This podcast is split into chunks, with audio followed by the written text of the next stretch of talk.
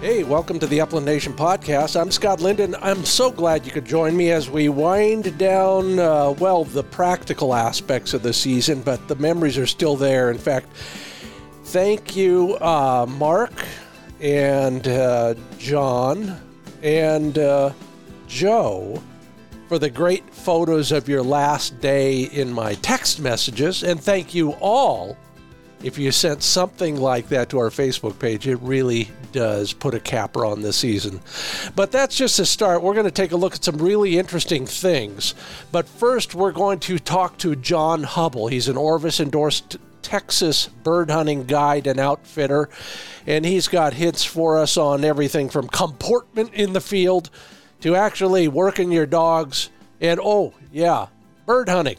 Yeah, we'll we'll get some great advice from a guy whose boots are on the ground a lot more frequently than mine or yours, probably. So stick around for some practical and some philosophical advice there.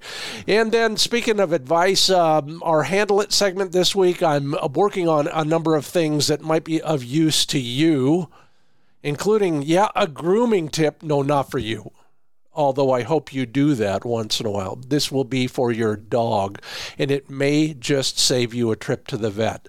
It's all coming up on the Upland Nation podcast, so stay tuned here. It's made possible by landtrust.com, espamerica.com, Purina's Pro Plan Sport Dog Food.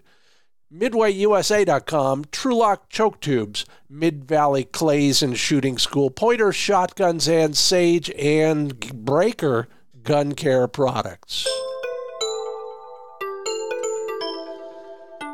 Yeah, yeah, the thaw has begun, and from what I can gather out there anywhere in the country, while we're getting about here and there, uh, at least the really ugly weather we had is uh, is gone for a while. That's as uh, close as I'll come to a prediction. Um, also, trying to um, plan ahead. This is uh, my New Year's resolutions included.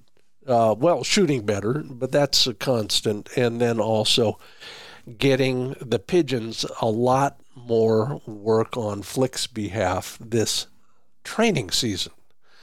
So they've got a new feeder, a new waterer.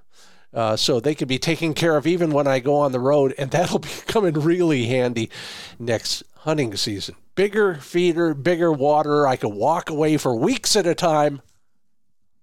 At least that's the theory. I'll keep you posted. How about you? You know, I asked. Uh, I I love the answers you give. Uh, I I posted on on social media a picture of a uh, an intact. Uh, it may as well have been what they call a European mount that I found on a on a pheasant hunt a couple years back. It's just a two point muley. Uh, but the the skull and the antlers are completely and totally bleached white. So it was probably pretty old by the time I found it. It's now got a place of honor in my office, and uh, I love it for all sorts of reasons. That was a great, a great dog, a great dog day, and a beautiful hunt as well. So I asked you to show me your pictures. Uh, TJ Downs found a little, well, gravestone. You know, and I found a really interesting one of those too, TJ, um, just at one of the places where I run my dog. I don't know what's under it, and I don't dare disturb it, but everybody has their reasons. So I get it, and I will honor that. Mike LaRoe found a grouse with no tail feathers. um, Glenn Ainsworth found an old cavalry howitzer in a certain place that I know extremely well with a certain name that has the number three in it, I bet. Yeah, it's still there. You checked again this year, so did I.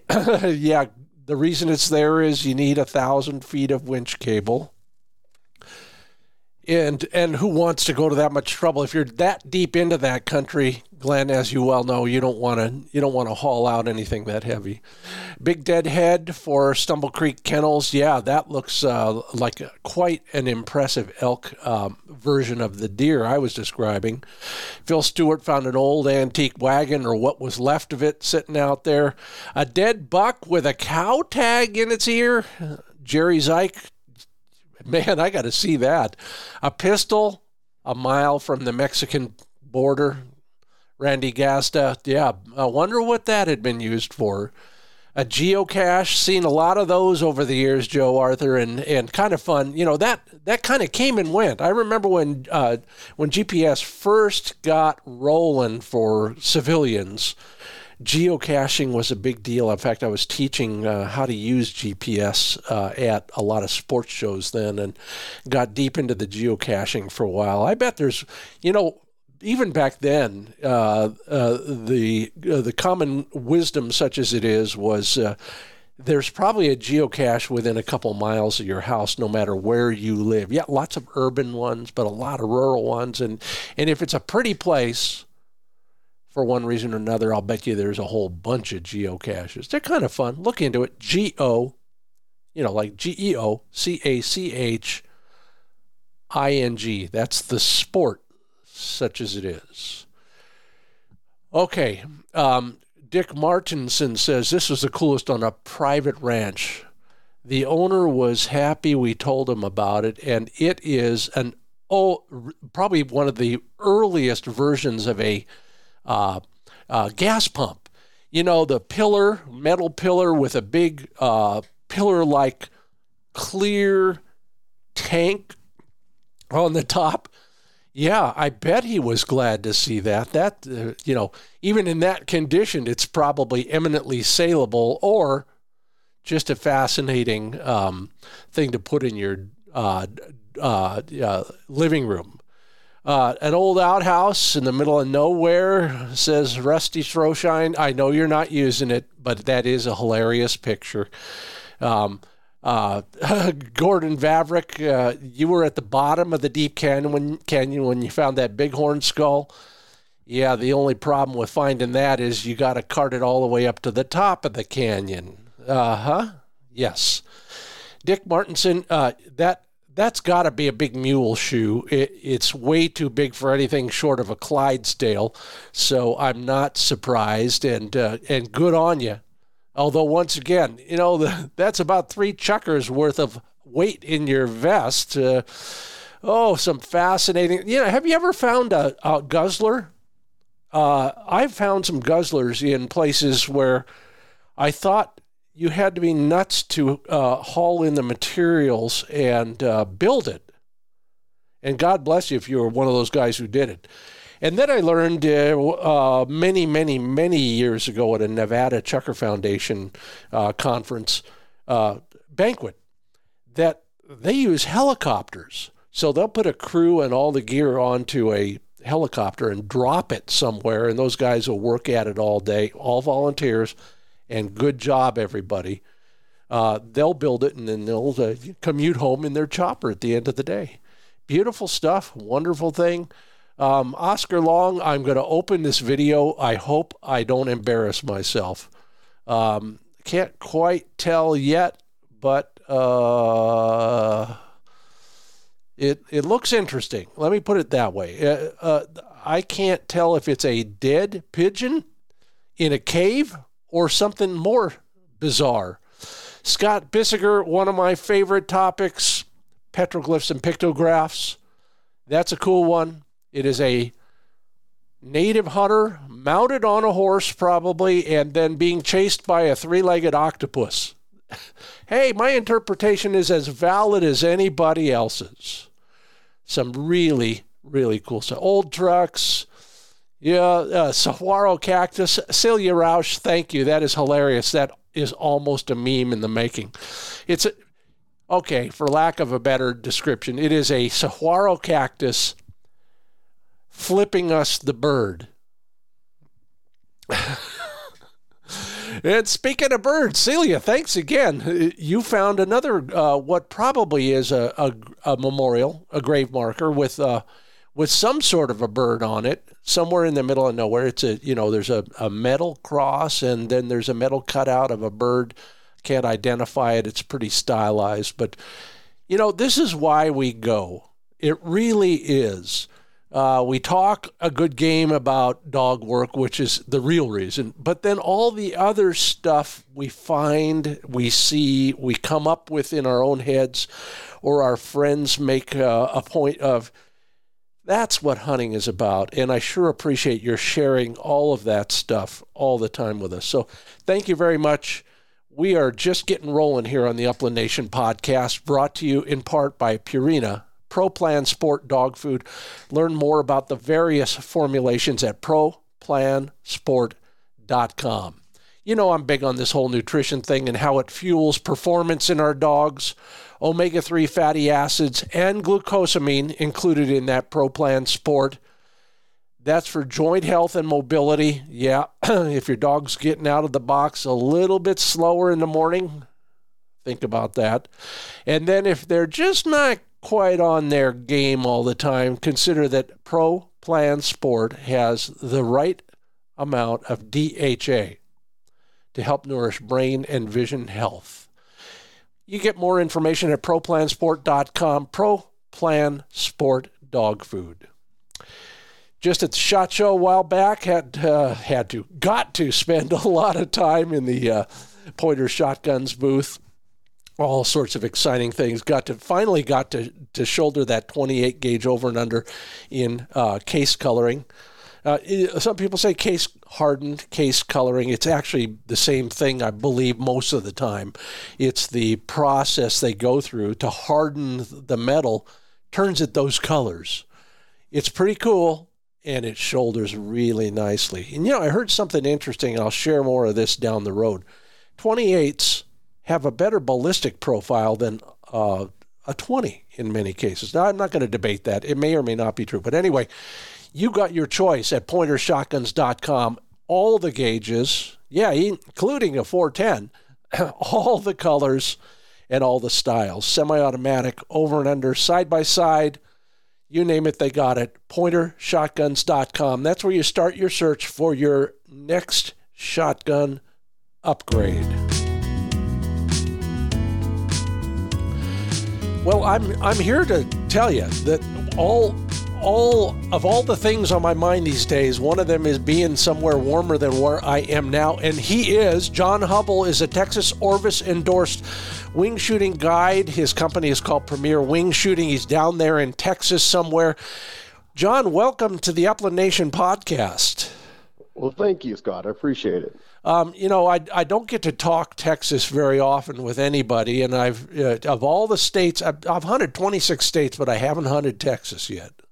Oh my goodness! So, um, so that's my plea for an invitation down the road. not, not really, um, but I would like to go there, and and I do hope to learn more about that area, but other things as well. So, tell me about Premier Wingshooting and what you guys are doing down there.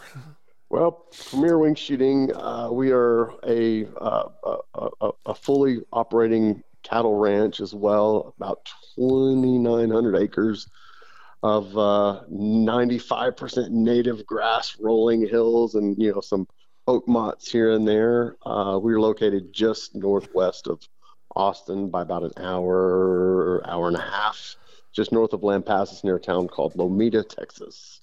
So um, you know, pretty centrally located to the state. Uh, we, are pretty proud of the place in that if, if, if you get on the website and look at the photographs, they're they're absolutely photographs of our place, and yeah. um, it's very reminiscent of uh, Kansas and Nebraska. You know, just big rolling hills, and you know, it's how the habitat's supposed to be in this area, but it's uh, you know due to fire uh, uh, keeping the fires away the you know the brush and the trees have grown up and it's not like that any longer so we're pretty proud of it because you get to go to Kansas, but you know, not such the drive. oh, I love that idea, and I know I yeah, I'm glad you pointed out the pictures on your website are actual pictures of your place. Yep. Uh, I fell for that once, and it almost cost me, but that's another story for another day. uh, you, you, know, you say it's a fully functioning cattle ranch. Uh, what what kind of cows you running, and, and how does how do you uh, you know kind of balance uh, ranching and and bird hunting?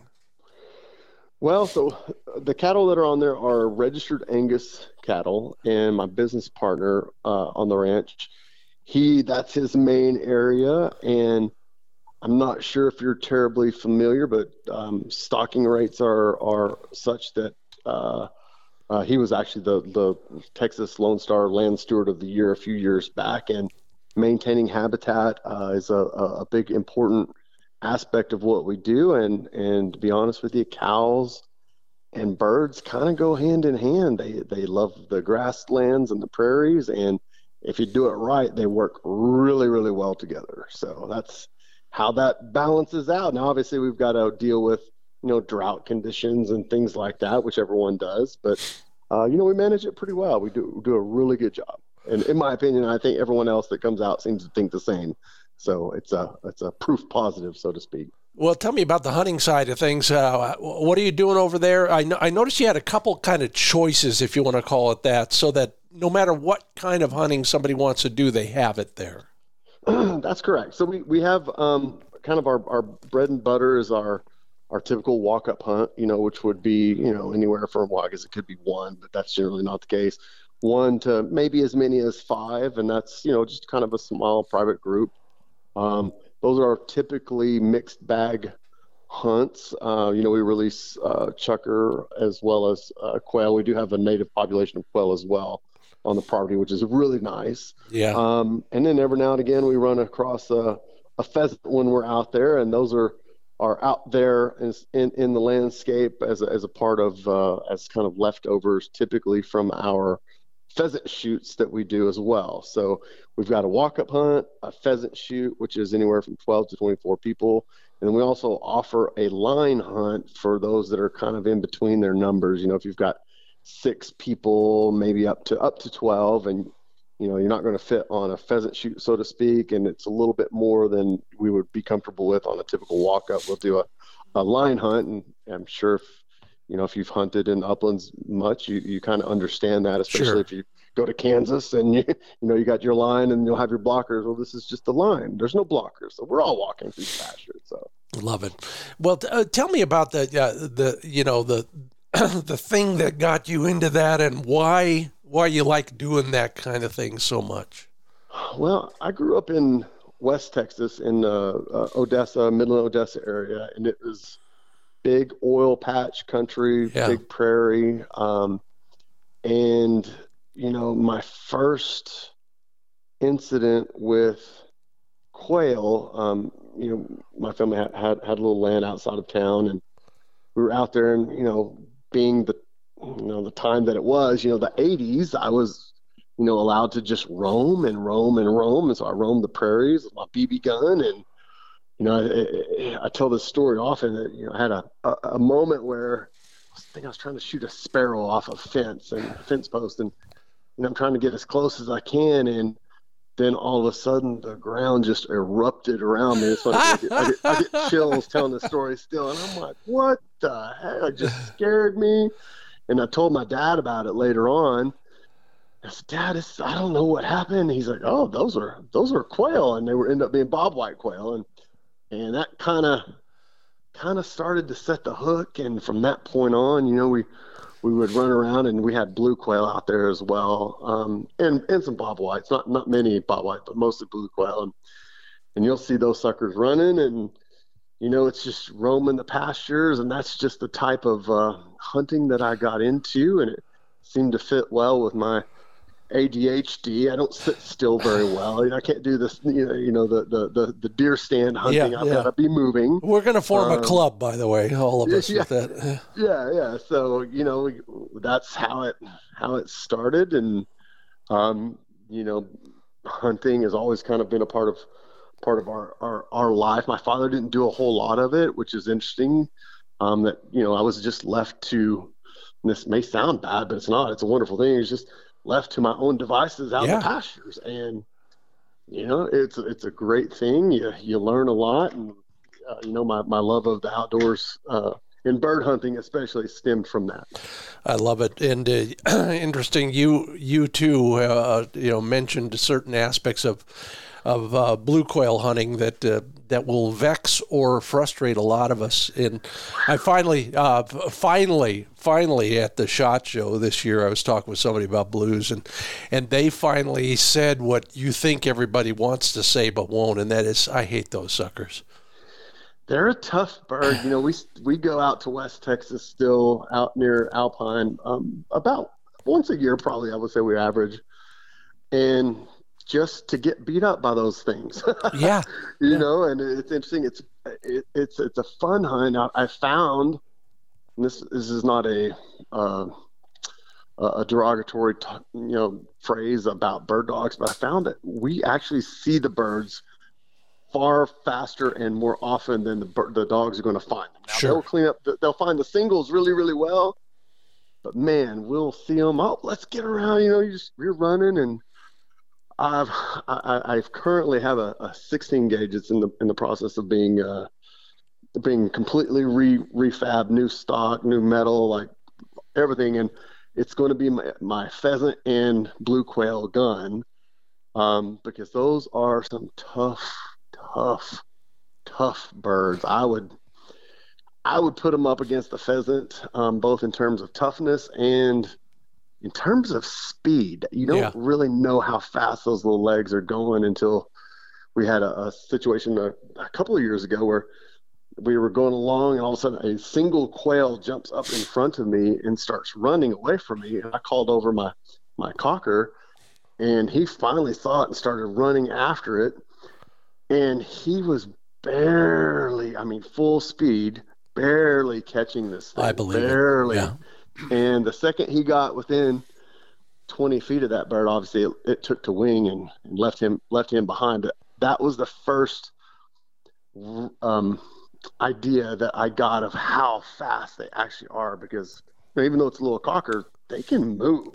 They can really move. So to see that cocker not just be able to catch this bird was shocking, and it kind of gave me a, a little sense of uh, you know you have a, a relatable uh, uh, uh, moment see how Yeah. fast they are. Yeah. So you know that that in a nutshell folks if you haven't hunted blues that's the that's what it is and it's no wonder everybody kind of you know i don't know what they have for those birds but it's it's not admiration it's uh it's the de- desire for revenge i think yeah, I think you're right. I think you're right. you know, but you mentioned something real interesting. Number one, I again coming from the shot show recently, I uh, didn't see a lot of 16s, but I talked to a couple people about 16 gauge, and and so you said you like it as a pheasant gun, and you're going to use it for blues too, which are also called scale quail. Uh, Yep. Is it because you could have more pellets than a 20 and you can reach out and touch them a little bit more efficiently what's the what's the deal on that You know, I shoot a 28 gauge mainly, um, and that's actually other than the 16, that's all I shoot. yeah And my feeling on it, and I know this is may have some controversy behind it, but my feeling is that a 28 gauge is a better 20. I know that's going to probably catch some some flack, just because of obviously it's a little bit more restricted, but you get the same amount of lead um, flying out there. You know, three quarters of an ounce of uh, of shot. My feeling on the 16 gauge is that it's a better 12 because Uh-huh. you know it's just a little bit more restricted, same amount of lead. So Yeah. that's the idea there that um, you know I've hunted blue quail with my 28 gauge and I have and you know I I can find one ounce one ounce shot for those things but man so that's that's the reason for for that that being the the, the pheasant and uh, blue quail gun just to be able to have a little bit more lead on them yeah than I would um, and, and and and and it to to get downrange a little bit easier Yeah. Well, all the all logical rationale. Absolutely. yes Well, let's talk a little bit about um, about the, the bobwhite hunting on your place because Yep. you, you you know that better than most of us. Tell me what a typical bobwhite hunt entails for you. The dog style, the dog breeds, the you know the country you're Yeah. looking at, all of that. So the way we will run a walk up hunt is, um, uh, well, first, first foremost, let me let me kind of go back. So when you come to our place, um, while we do have a preserve license and birds are released, um, being the lovers of wild bird hunts and big open prairie hunts that we are, we strive extremely hard to mimic and put you in a in a, a situation that is as real and wild as it can be. So, um, not that I would knock other preserves. I've I've done that before. Um, but where you know on a you know I'll just say a typical preserve, typical, not not all. Uh, you know, you may be in a you know 40 or 50 or 70 acre pasture and you know just chasing singles for a couple couple hours and, and that's fine. I've done it. Love it. Um, in our place we, like i said we do strive to make that a little bit uh, a little bit more wild and realistic. And uh, when we're hunting we're we're chasing coveys and uh, you know our releases out there are such that you know they're um, seasonal week monthly and weekly releases so when you're finding birds, you know, yeah, you're going to run across an occasional single, but you're going to run across a covey, and then we're busting the covey, and then we're, you know, following it up and going after the single. So that's that's what we try to do very, very, very, very much. I think we do a really good job of it. And our our land is such that it allows us to do that. Obviously, we're fortunate enough to have, you know, you know, any single course that you may be hunting with us.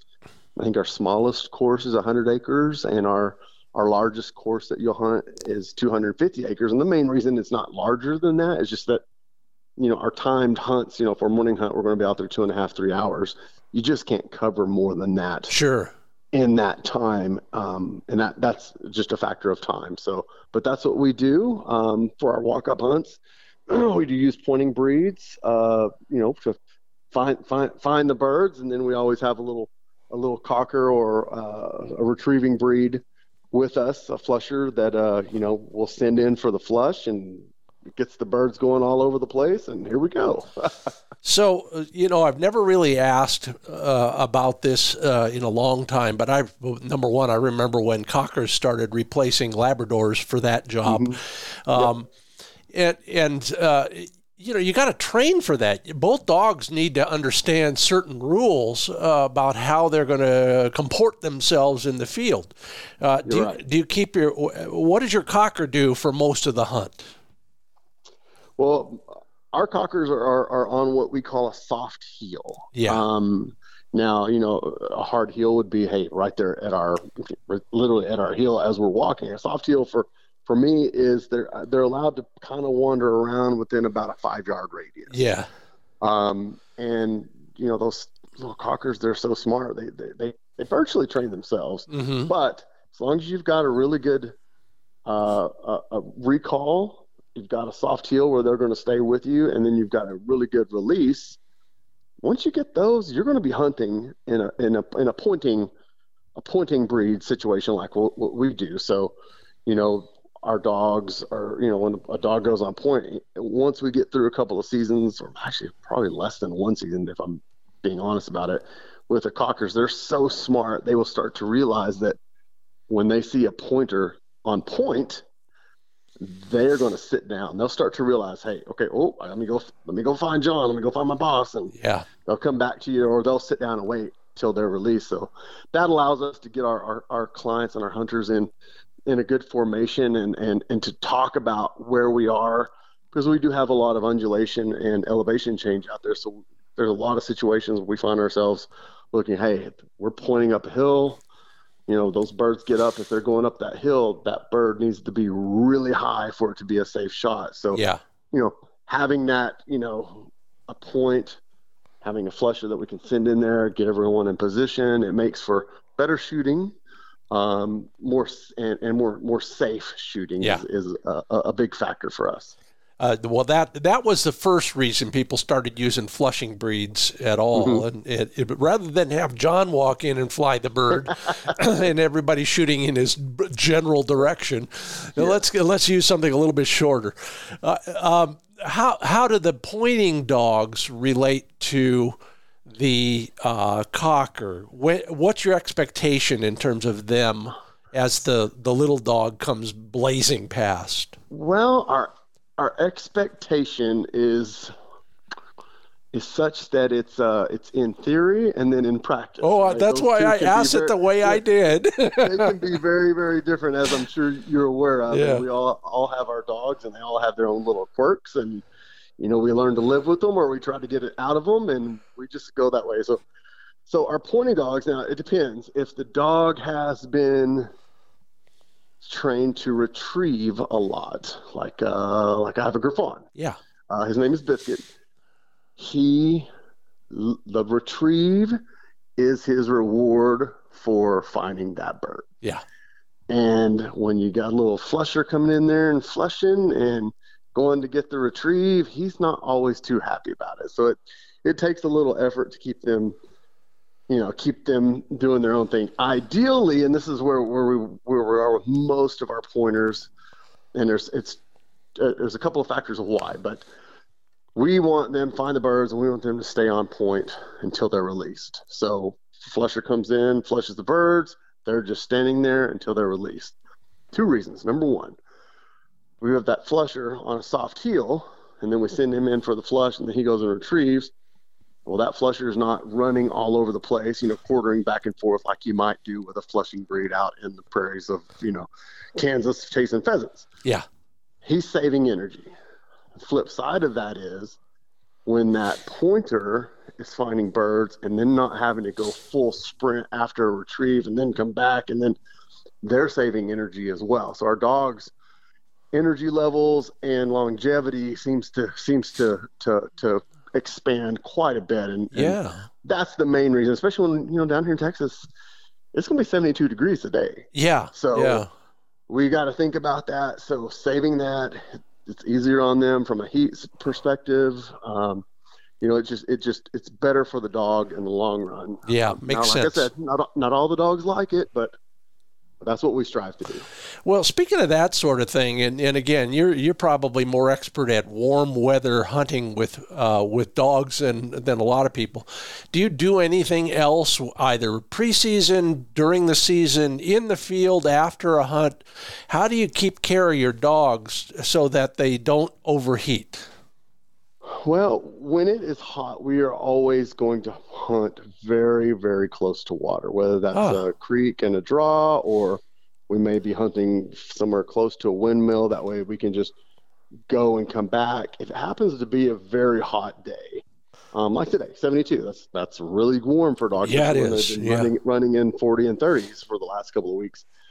Um, we will typically make smaller individual segments of the hunt. You know, Yeah. we'll call it we'll call it a loop. Oh, we'll go out 15 minutes, coming back, get, get them in the water, catch everybody gets the water, and everybody kind of likes that. And then you go back out again, and you come back. Whereas on a nice cool day, we may hunt for an hour and a half straight, Yeah, come back, you know, have a little snack in the field, some waters, let the dogs rest up. If we need to change one out, we can, and then go back out for another hour, hour and a half. Um, you know, and that's just how that would work. Now, when we're hunting around creeks and all that, obviously the dogs are just jumping in whenever they want yeah, yeah. but you have to manage it and you know managing it from a perspective of the dogs knowing their roles um, you know not chasing after everything calling dogs back you know uh, you know i guess you could say just just good solid dog handling Yeah. takes care of a lot of it but like i said you know if you're just running if you're running you know pointers and you know they're retrieving and they're doing all of that well that's a lot of energy they're going to expend um, when they don't necessarily have to. And I was visiting with George Hickox. Uh, it was, I think it was last year actually. And we were talking about pointers, and he was asking. He said, "Well, are you?"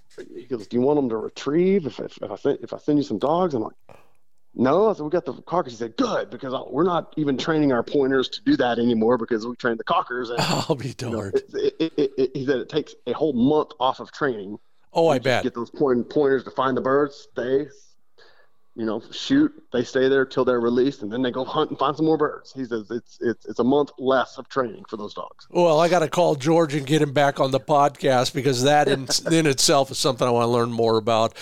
Hey, uh, that is Jon Hubble with per- Premier Wingshooting in Texas. I'm Scott Linden. This is the. Um, what is this? The Upland Nation podcast. Uh, Jon, you'll be right back, and I will make a couple commercial messages, including this one uh, for landtrust.com. Just had a great conversation. We're working on another trip right now for early season next year. Yeah, Montana again. Uh, and and let me tell you, uh, the the conversation went this way: Why people like LandTrust.com? You want one good day or one good week in a place that's far away. You don't know anything about that area. Well, LandTrust has done all the legwork for you. You can basically rent a day on a private piece of property to hunt uh, whatever you're looking for. You can search their website at landtrust.com for any kind of hunting, well, and any kind of angling for that matter, and then pick your spot. Book a day, book two days, five days. A lot of those places have camping right on the site. It's yours, it's nobody else's. You and your dog, you and your dog and your friends or family can get out there and explore a private piece of property all by yourself, knowing with confidence the place has been vetted for you by the landtrust.com team. Yeah, learn more, shop around, create a free account at landtrust.com. And of course, you want to shoot well when you get there, so uh, get yourself over to trulockchokes.com had a great conversation with Scott Trulock uh, just recently at the SHOT Show, and uh, boy, have they got some interesting things coming down the pipeline. Don't forget to sign up for their email notifications. They've always got a sale cooking or some other sort of promotion. You can almost always find a reason to buy a choke tube or a new set of choke tubes, but beyond all that, the bottom line is they offer a lifetime warranty and a satisfaction guarantee. Yeah, if you're looking for better shooting, it starts with better chokes. It's all at trulockchokes.com. And welcome back, Jon Hubble, Premier Wingshooting out there in Texas. One of the my favorite places that I've never hunted. How's that, Jon? Jon, we we've talked a little bit about dogs. We talked a little bit about uh, uh, about your terrain, but I'm intrigued just a little bit. You mentioned you uh, you have some oak trees out there, and, and I just want you to describe the the terrain you're where you're hunting those quail. Just give us, I mean, literally, walk us around out there and describe what it what it looks like for a classic Texas quail hunt. So uh, we're at our place, we're, we're really fortunate to have quite a bit of elevation change, and we sit up on one of the highest places in the county, and we're up high. And as you walk through, if you're say you're walking through the middle of the pasture or south pasture, should I say, you're looking down into you know big draws and where everything drains off and down to the creek, and then obviously on down into the river um, about half a mile away. Um, so that that is our typical place here. We've got oak mott's here. It's it's a very much what you would call a post oak savanna, where you've got 90 to 95 percent native grasses, and then stands of oaks or oak mott's, you know, here and there, depending on on where it may be. So that's uh, that's what our place looks like, and it's not typical for for Texas any longer. Oh yeah, um, yeah. You know, out out towards west, you got a lot of uh, mesquite prairies. Mm-hmm. Um, mm-hmm. And in our area, um, what, what our place looks like, if you look at it, you're going to go, oh man, it looks just like uh, prairie chicken country. And the interesting whole um, sad fact of that is prairie chickens use their habitat used to be from I want to say South Dakota all the way down to our Gulf Coast. Yeah, and yeah. With the encroachment of brush and trees and the lack of uh, of prescribed burning, all of that has changed, and they're not here anymore. So, um, but but uh, you know, we, we give that give that little history lesson when we're out on all of our hunts. We we typically think of our hunts and strive in our hunts to make them uh, educational adventures. So you're, you're going to get a lot, lot, lot of education while we're out having a good adventure on our place. Well, you know, it, it, it really does fascinate me for that reason, among others. You know, it's almost a I guess I'd call it an ecological artifact uh, for Texas, at least. We we all see that King Ranch country, mm-hmm. and uh, and think that's where all the quail hunting takes place is on those mesquite uh, plains yep. and that sort of thing. But there there is some real habitat still around out there. There is, there is, and there's there's South Texas, which is what you're talking about, the King Ranch.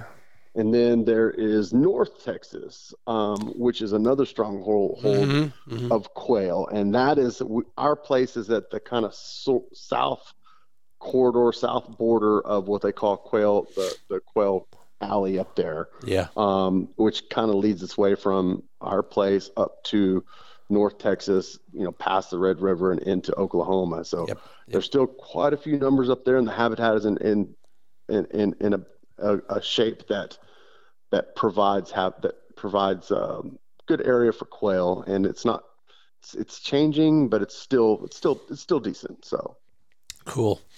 Tell me um, about. Uh, you talked about educating people to to to the area and to the hunting out there. What are some of the things that you you frequently have to bring up to your hunters when you're in the field, whether it's uh, you know shooting tips or anything else? You know, it's interesting. There, there's a couple of things that seem to bring themselves up naturally throughout a hunt, and uh-huh. one is scent, dog scenting, scenting conditions.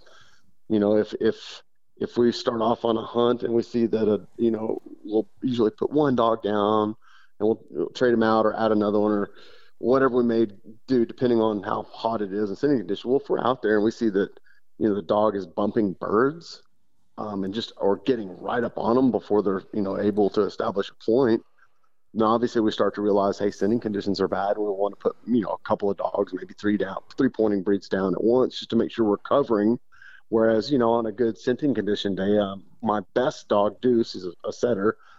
His nose is incredible. He will literally lock up on a single pigeon at 40 yards, and you know that's incredible. So, but there's a, there's a vast difference between wonderful scenting conditions that allows that to happen and super dry, no wind conditions where they may not catch a catch a, a, scent until they're you know five yards away, and that can yeah. blow a lot of birds out really quickly. So that's one thing we we talk about that, and you know with our undulation, how you know how the scent may be traveling up or maybe traveling down, and you know if you see things you start to learn, you know one of the main things that come up, dog will be on point, but we're facing down a hill with a wind coming into our face and not always, but I want to say 75% of the time, that bird is going to be farther down that hill than you than you anticipate because of the way the wind comes, hits, yeah, swirls up, and then comes back down. So that's uh, you know we talk about that, talk about the dogs and what they're doing, and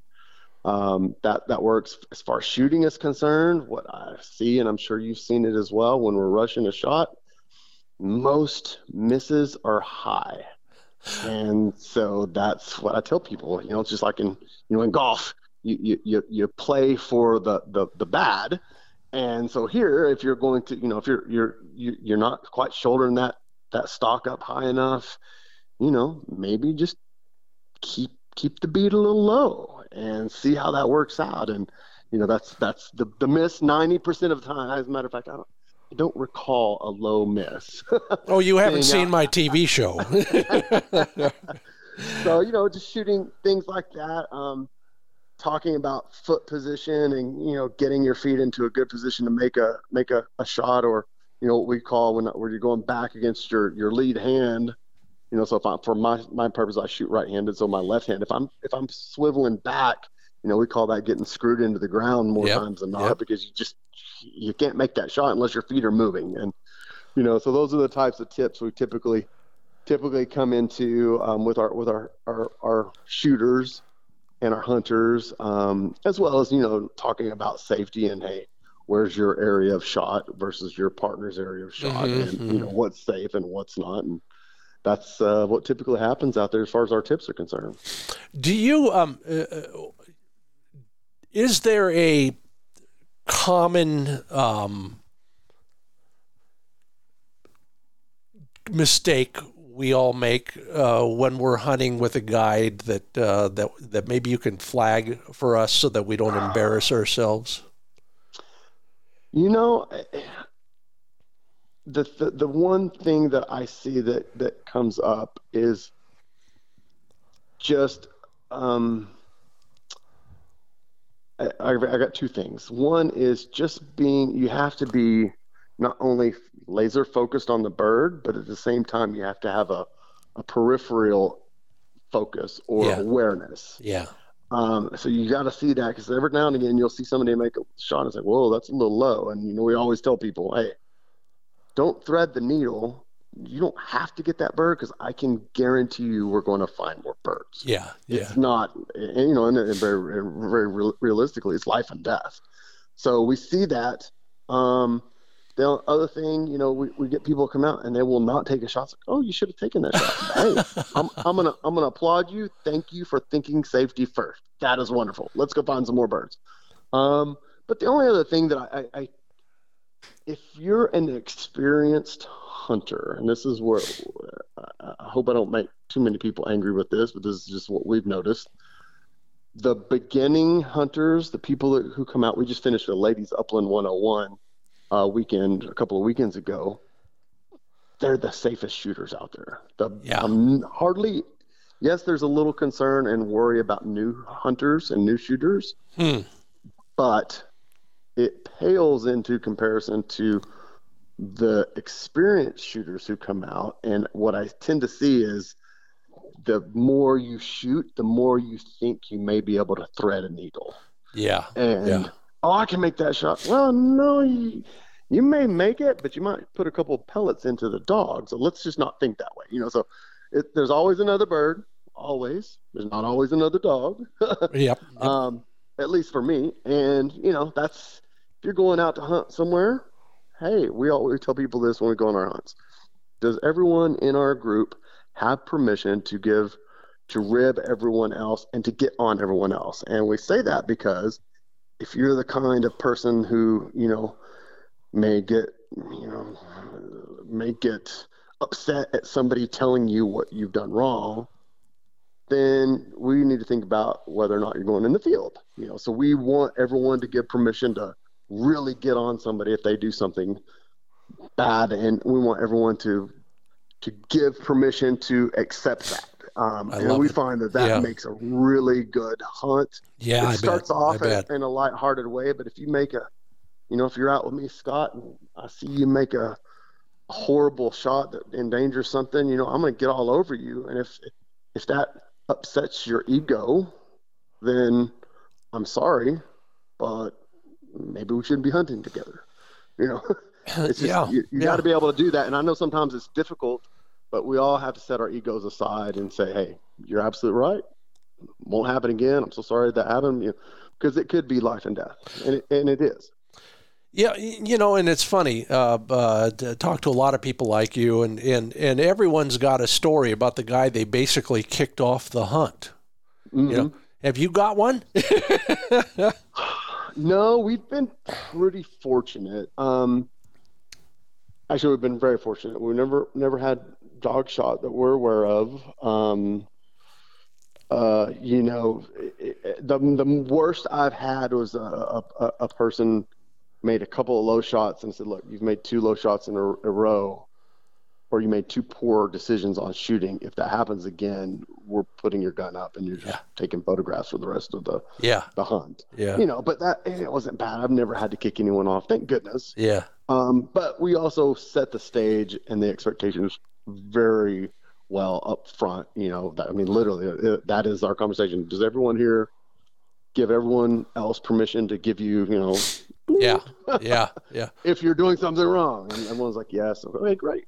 And you know, it's like, hey, if, if you, I get it. If you're a hot-headed person and no, well, you can hang out at quail camp and we'll go hunt. We'll come back and share our food with you. uh, you know, I, I usually start with this uh, in the conversation. I can't believe I didn't start with you because we got so much in common, including ugly dogs. But what what is it about a bird hunt that that, that really gets your juices flowing? You know, at the expense of sounding so cliche, and I think you know where this is going. Mm-hmm it's about the dogs. Mm-hmm. Um, but not just for the dogs. For my purposes, I love, I get a lot of gratification out of teaching someone, getting someone into to the uplands, yeah. letting them see what the dogs are about, seeing someone's first bird on the flush, you know, seeing that fire get lit in someone for something that's so that's I, I just I think it's just in our nature to do these things, and I think people discover that about themselves when they're out in the field with a dog. I mean, how long has our history with dogs been? Mm-hmm, I mean, mm-hmm. thousands of years, you know. So it's it's interesting to see that, and um, um, that that's that's kind of what what gets it going for us is is you know watching that, watching fathers and sons and husbands and wives and fathers and daughters and you know moms and sons all all of all of the various um, setups there come out and and watch watching them get what's going on. And Yeah. it's just kind of a primal feeling. I mean you know we're, we're out hunting with dogs and we've been doing this i think it's in our dna at some point right you, Yeah. you, have learned this dogs learn this and you know we we work together and that's how it works Yeah, I can't I can't top that. Jon Hubble with Premier Wingshooting. I'm Scott Linden. This is the Upland Nation podcast. Jon, let's get practical on on a few things in the field. Um, how are you, or, or even before, after, during you know the off season? Are you are you managing uh, your dog's feet in any way? Uh, you, you're not in the same country as the poor schmoes who have to deal with sandburrs, for example, but but are you handling them? Do you toughen them up anyway? And uh, what do you do about nails, for example? you know we trim nails obviously but you know i find if you're running them enough that you know they, those those tend to take care of themselves i myself get up most mornings at four in the morning here in my house and you know my my hunting dogs or my dogs are my family dogs as Yeah, well so yeah, when i get up in the morning and i go for a run one of them's going with me um, I don't take them all at the same time. But, you know, I'll, I'll, I'll switch off days, but you know, we're running on you know asphalt through the neighborhood and all of that, and that, that keeps their feet sure. pretty well, pretty well um, tough. Now, you know, sometimes when we get into some areas, you know, there's some rocks and things like that in our place. You know, we'll need to think about that, or if we're hunting somewhere else in the state, you know, think about that a little bit, maybe booting them up. But, Yeah. but I think if you just keep them out running, just keep them doing what they're doing. And I made the mistake this over two years ago at my house, my dog run. We put we, it's an astroturf dog run. Aha, Oh, it's so uh-huh. great for the Yeah. dog. It's going to look nice. I'm not going to tear it up. You know, it's all that.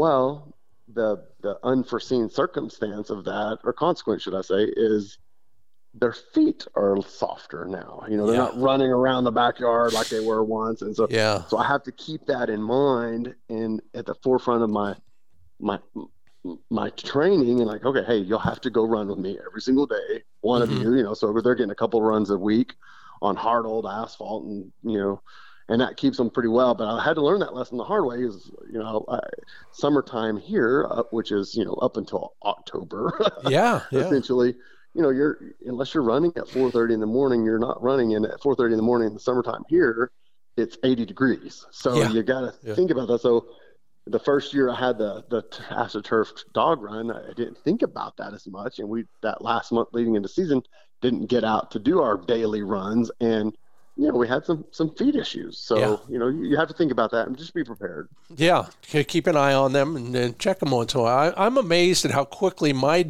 one dog, knock wood, his the ge, ge, what would I call it? The geography of his f- pads change by the week. I can look at them and they're they're nice and smooth. There's no indentations. There's no cracks. There's no tears. Knock wood. Um, but a week later, the same foot will have a crack going up the middle, and it will have a little gouge out of one side. And it's not just from running on rough country. Those pads are like our hands. Yep. We're working them, flexing them every you know all day. yes yes So keeping an Exactly eye on those. You're absolutely right. What about uh, what about gear? You got uh, when you're out in the field or when you're training a dog. Uh, what kind of what tool, if you will, whether it's care or training or constraining or whatever for your dog? What what have you got that maybe we've never thought of bringing with us or buying? Well, so uh, you know, I'm a typical guide. I, you know, I, I have a fairly substantial, I have a couple fairly substantial um, packs. You know, they pack in a lot of water, and that's a main concern for us. Obviously, make sure we have plenty of water on us while we're hunting. Um, I run the the Garmin Alpha collars with, Mhm. um, with the GPS and and and the stimulation as well. Yeah, Um, uh, as far as something that maybe not many people think of, I know there's there's some some boots that you can buy out there for feet. Kind of going back to that, yeah, but what we end up using is more than anything is uh, motorcycle inner tubes. You know, that is such a Texas uh, idea. I don't think I've seen it anywhere else. But explain to everybody how this works because everybody needs to have a tool like this in well, their vest. You're exactly right, and they're inexpensive. And that was kind of the main thing for us is I would buy these shoes and then, you know, put them on the dog, and you know, fifty dollars, you know, a set. Then all of a sudden they come out and they're missing one. Okay, or, great. Or more. or more, exactly. So we started thinking about that, and so for the inner tube, and you can get if you go to a motorcycle shop, more times than not, they're going to have old ones that they've removed, and they'll give them to you. Yeah. But you would literally cut the inner tube into sections that are about oh, I would say six to seven inches long. Yeah. You're going to slice the end, one end of it, um, kind of perpendicular to or parallel with with the, the tube or the little segment. You're going to tape that up around their their ankle, just just below that first nub on the back of their on the back of their uh, leg. Yeah. And then you're gonna tape. You're gonna kind of make an anchor anchor tape like a tape taping your ankle. You're gonna tape it to the back, and then you're gonna take it to the front, and the front part is left open. Yeah. Um, drains water. They don't really come off. Sand falls out. Sand falls out. Grass falls out. Everything falls out, and they've got an extra layer of protection. And they're cheap. You can change them out really, really quickly, and you can carry them in your in your pack. I mean, you carry a set of four, and it might take up an inch or two of space, an yeah. inch of space by yeah. six inches long. You know, it's just nothing. So of course, easy to. Yeah. yeah. the key is of bring your bring your duct tape along with you because that's critical. Bring, yep. Eh, so yep. keep it in the vest alongside that stuff. And just, I got a, I just had an inspiration. If you're looking at that tube what what you're cutting is a V kind of a V-shaped notch, but it's nice and long. You're you're exactly right. so that yeah, when you get the, you know, when you snake that foot through there, you get it up there over uh, what I think is called the carpal pad. Yes. Um, then you kind of close it. You know, you can adjust the top of it that way by by folding the notch over itself. Then yep. you get a good fit, and then and if it's over the carpal pad, then it stays on a little bit longer. But mm-hmm. you you've seen it and I've seen it. We we do the same thing, but we don't even go that far. We just use duct tape, and uh, and you know we'll be hunting a canyon we hunted a year ago or five years ago, and there on the ground is one of those duct tape dog boots.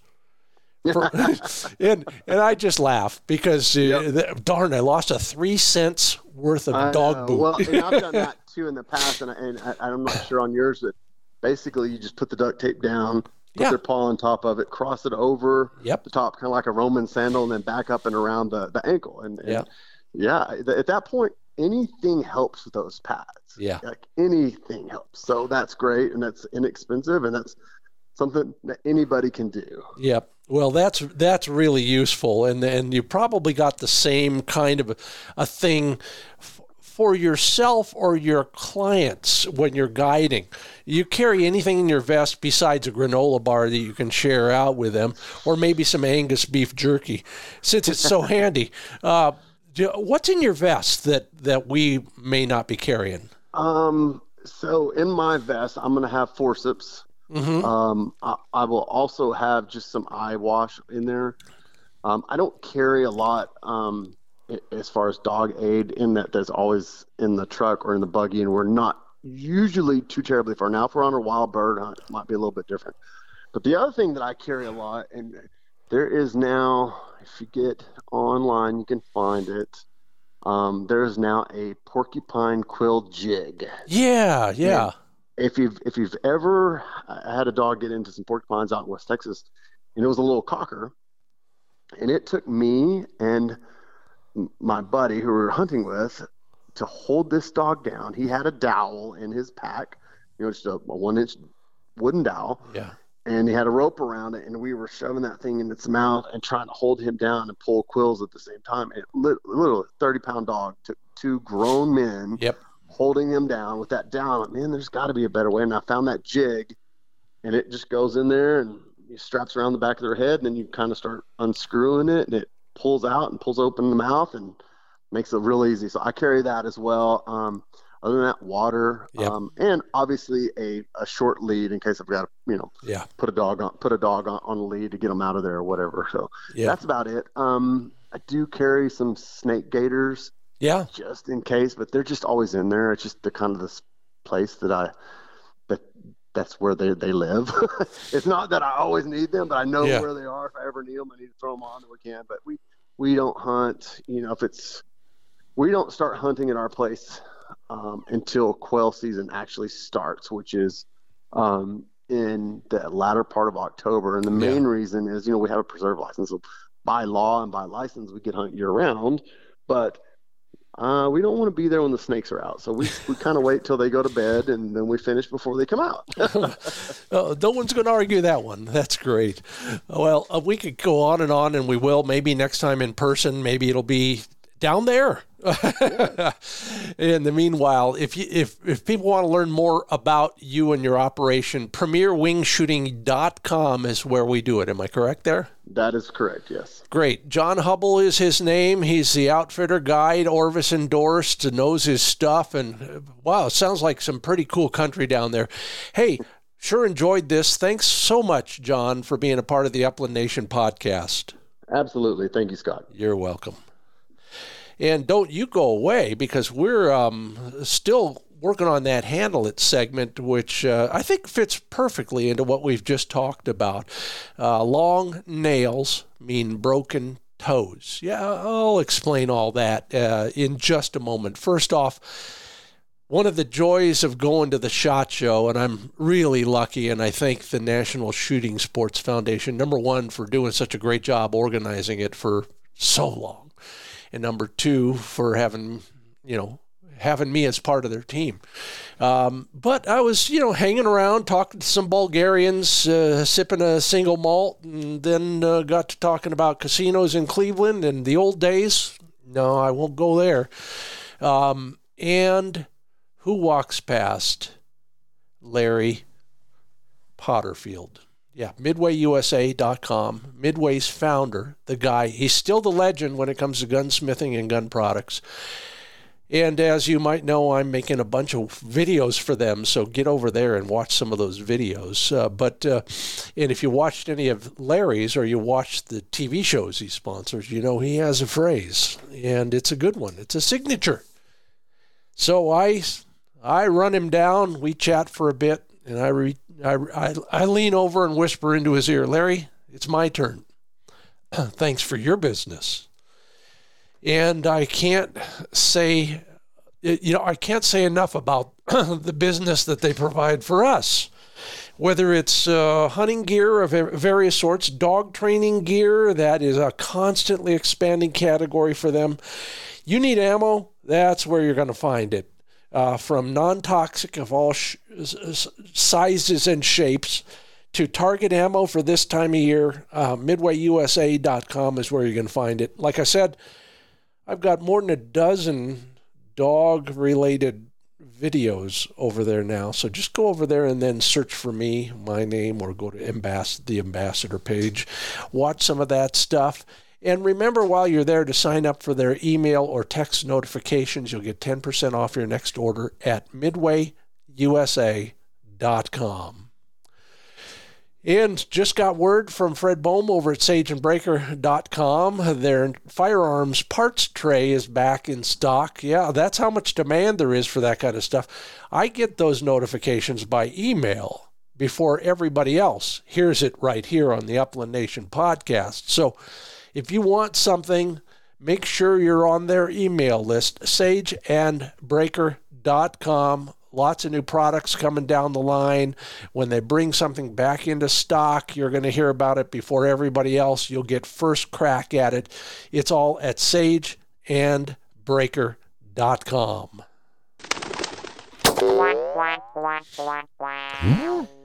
Yeah, I'm looking at all the things that will prepare us for next hunting season already. Um, pardon me for getting a little selfish in our discussion with Jon Hubble about things like that, but I got to thinking about one that I have learned the hard way, and I don't want you to, and that is the length of your dog's toenails. I probably ought to talk to somebody who knows more about physics, orthopedics, and uh, uh, mechanics of various sorts. But my theory is this a long toenail is more of a lever to push a toe the wrong way when the dog lands on it while jumping off something or even just running. Do the math, you'll figure it out. It's a geometry problem, and you can all solve that. Bottom line, I need to keep my dog's nails shorter. I have been through the ringer on this stuff and have settled on a Dremel tool. Maybe most of you have too, and if you haven't, this message is for you. Get yourself one and teach your dog how to put up with it. Here's what I would suggest, and this goes for just about any other kind of grooming slash doctoring you're doing on your dog. Put them up on the woe table. Make sure they're paying attention. Literally, just show your dog this device. Not while it's on, not first while it's on. Show it to him. Bring it closer. Maybe touch his feet, touch his nails. And if your dog objects to you holding his feet, well, you need to train that too. Um, then touch the Dremel tool business end, where the file is, if you will, the grinding wheel, to his toenails without running the thing. Get him used to all of that, and if you need to, offer up some treats, whatever you need. Acquaint that dog with that device. Then go way back away from the table, uh, maybe in another day, or do this over a week or two turn it on the low speed and let him get used to that noise. Bring it closer, closer, start over again, bringing the foot up, touching that thing gently to a toenail so that he gets used to everything in baby steps. It might save you a broken toe on your dog. That's what happened to Manny a while back. Lost him for much of a season that way. And I think that's why. Well, this edition of Handle It has been brought to you by ESPAmerica.com. I'm using my new ESP hearing protection devices in the field as well as at the range. The new digital technology vastly minimizes wind noise. You can still hear the birds get up. You can still hear your dog's collar tags jingling. If you got a bell or something like that, all the better. They're comfortable. They stay in because they're custom fit. Yeah, remember, hearing loss is permanent and cumulative. Learn more about all of that and all the choices for hearing protection devices at espamerica.com. Had a great meeting recently with my friend Dave Fiedler at Mid Valley Clays and Shooting School and I, I hit on something that I, I really think is important. When you're shopping for a new shotgun, you need a guru. You need somebody who's objective, who knows his stuff both on the range and in the field. Yeah, we talk dogs most of the time, but who also knows what kind of shotgun is going to serve you best. I want you to think of Dave as that guy. Call him anytime. Get the number at midvalleyclays.com. If you're thinking about or actively shopping for a shotgun, this guy's going to answer your questions. Yeah, he'd love to provide you one. But if it's not the right fit, uh, you know, he'll send you to the right place. MidValleyClays.com, Dave Fiedler, the shotgun guru I go to now, and he will be glad to counsel you as well. And when you're ready to pull the trigger, so to speak, They've got the gauge, the style, and the brand, including all the sub gauges always in stock at midvalleyclays.com. Well, thank you, Jon Hubble, premierwingshooting.com, for your practical and philosophical advice. Sure enjoyed that discussion. If you will, dear listener, please tell one person about the Upland Nation podcast, I would be most grateful. We are made possible by these folks, and if you can thank them by spending money at their websites, I'll be even more grateful. Sage and Braker Gun Care Products, Pointer Shotguns, Purina Pro Plan Sport Dog Food, ESPAmerica.com, hearing protection devices, Mid Valley Clays and Shooting School, Trulock Choke Tubes, MidwayUSA.com, and LandTrust.com. Finally, if you want more information on any of these topics, there's always something going on at findbirdhuntingspots.com. And until I see you at the range or at Pheasant Fest, I'll see you there. I'm Scott Linden. Thanks for listening to the Upland Nation Podcast.